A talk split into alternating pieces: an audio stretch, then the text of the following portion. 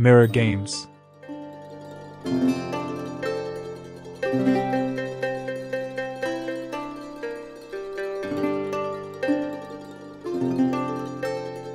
I pull myself up from the bed and prop myself up on one elbow, still sleepy.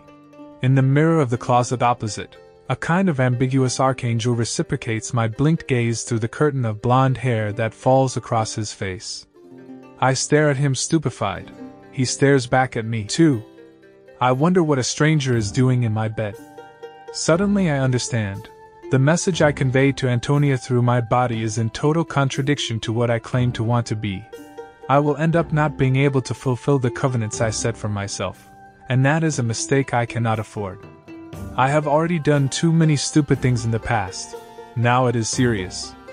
Actually, it always was, but I approached it absurdly lightly, trusting her blindly and letting myself be carried away by the wave of emotions, thinking that it was enough to have feelings, as if the brain serves no purpose. Instead, it serves. It serves to avoid behaving like the idiot I unfortunately proved to be. I immediately make a decision.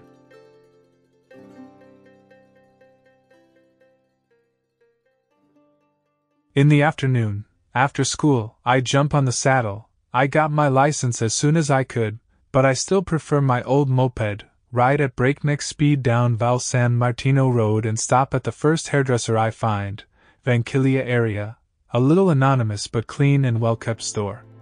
He looks at me in the mirror, his smile complicit under his little black mustache, his right hand raised to grip the scissors, his left lowered to hold the comb. How do you want them? He is an old fashioned Neapolitan, the kind who makes you feel at home right away. I expect him to offer me coffee any minute, made with the Neapolitan coffee pot, of course. I look at him in the mirror, short, he appears contrite. Are you sure? It's a shame you have beautiful hair.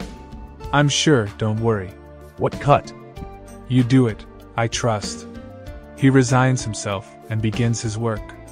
I lower my eyes to a magazine and stop talking. Out of the corner of my eye, I see the strands of my hair falling to the floor. I give in to the foolish temptation to read my horoscope. All uphill the week for those born in the first decade, who will have to arm themselves with patience and courage to face an unpleasant setback. Mercury is still a prisoner of Saturn. I close the magazine and place it on the shelf in front of me. I must stop reading this nonsense, it is an unforgivable waste of time. Besides, how dare Saturn hold my Mercury captive? Would you like some coffee? The hairdresser smilingly asks me at one point, just as I imagined. Gladly, I reply. He calls an apprentice who is tidying up the store and orders him to make two coffees. A few minutes later, the boy is back with two steaming shot glasses. He adds the required amount of sugar and hands them to us.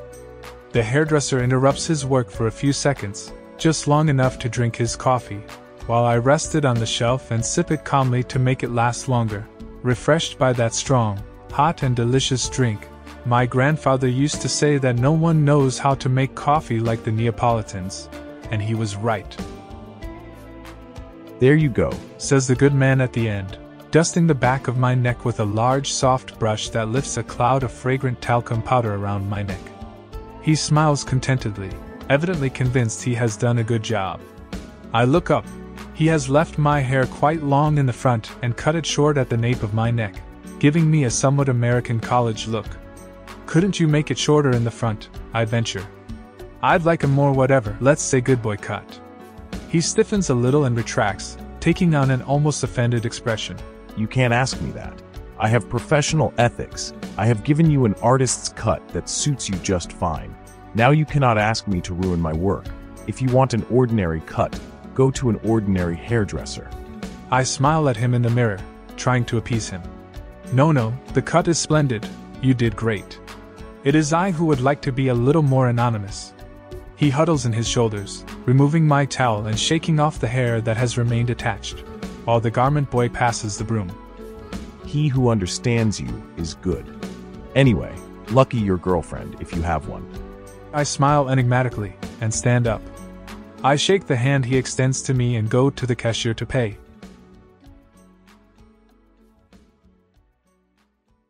As I feared, on the street the girls turned to look at me, not a good premise. Half an hour later, I am home and throw my backpack on the lobby chair. Hello, Ma. My mother, sitting on the couch in the living room reading a book, she is an avid devourer of detective stories, looks up and can't hold back an exclamation of surprise. You look great, darling. Teresa emerges from the kitchen, wiping her hands on her apron, and confirms the judgment with a wide smile that further expands her round face. I lock myself in my room and look at myself in the mirror again with a critical attitude, realizing that the judgment of the two women of the house is as superficial as usual. This is not good at all. The contrast between the short hair and my faux scruffy look makes an effect opposite to what I had hoped for, even sexier. Yes, I know, you don't say sexy, you say hot. I have to radically change my outfit. Away with the earring, the necklace, and the studded bracelet. Away with the motorcycle boots, the ripped blue jeans full of writing made with ballpoint pen by my classmates, the black leather jacket, the tight white t shirt. I rummaged through my closet looking for something anonymous and bon ton British loafers, corduroy pants, blue crewneck t shirt. I put them on and mirror myself. At last, I note with satisfaction, I have taken on the reassuring appearance of a bourgeois good guy, a mask more appropriate to the moment I am living in. I jump back on my scooter and reach the usual barn. We are to meet there at five o'clock. I am excited. I have something very important to tell her, she will understand it at first glance, it is implied in my physical change. I turn on the stereo to a random song. Over the notes of Sonic Youth's cover of Superstar, the image of a tuxedo clad Greek god whispering his melancholy goodbye to Karen Carpenter stands out in my mind, followed by Tunic, also dedicated to her. I put the tape on loop and lie in the hay with my arms behind the back of my neck, imagining over and over again the scene of our next meeting, foretasting her amazed expression and the studied nonchalance with which I will greet her.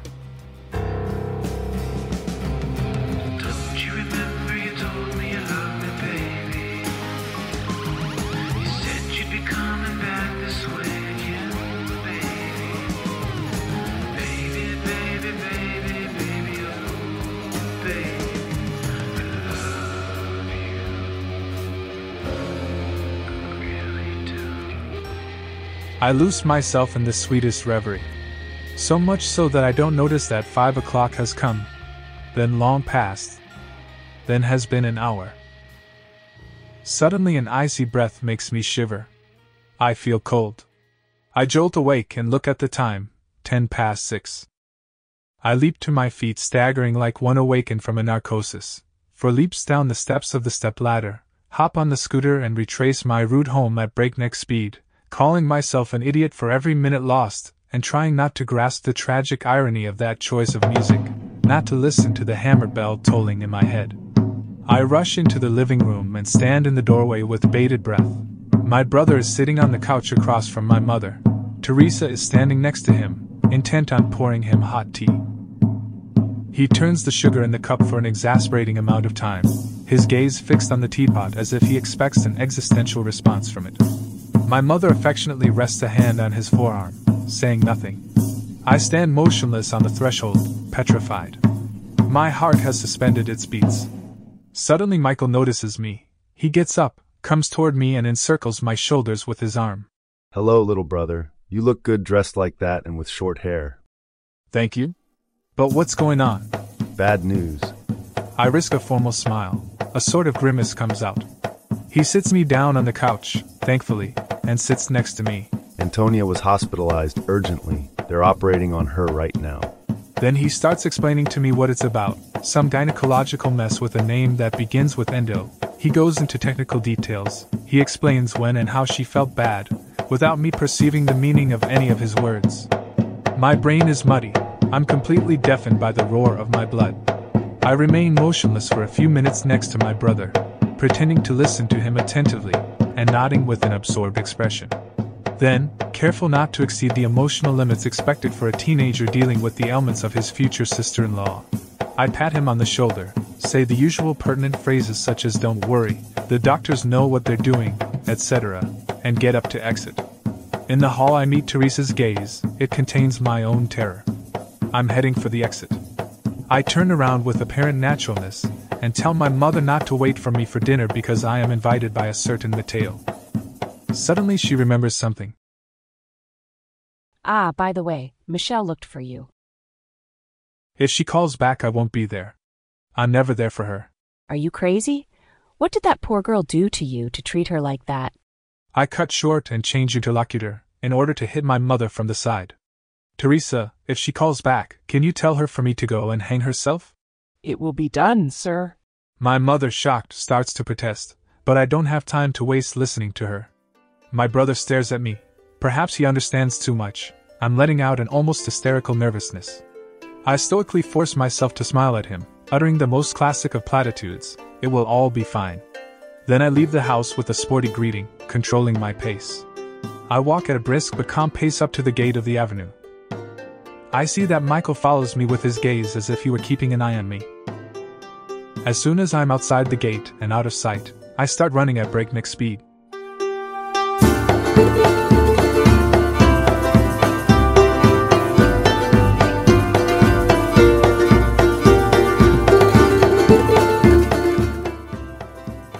I reach the scooter, drive wide eyed to the old barn, climb up among our things, and throw myself with open arms onto a pile of dry straw, scratching my face to distract myself with another pain. There is an Antonia scarf in the corner. I pick it up and wrap it around my face to immerse myself in the smell of her skin, a slightly citrus smell that I love. I am so paralyzed with terror that I can't even cry. My heart pounds painfully, almost making me jump on the wooden floor.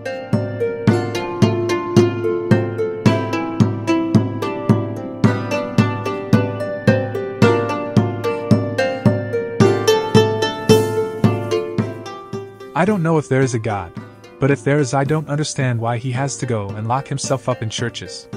I am sure he can hear me even in a barn. I speak to him for a long time, listing my sacrifices, asking him for forgiveness for all my sins, begging him not to repeat the same vile betrayal of that time with my grandfather and my dog, imploring him without restraint, blackmailing him shameless with promises of all kinds. Because never, never, not even in my most atrocious nightmares, had the thought ever crossed my mind that Antonia might die.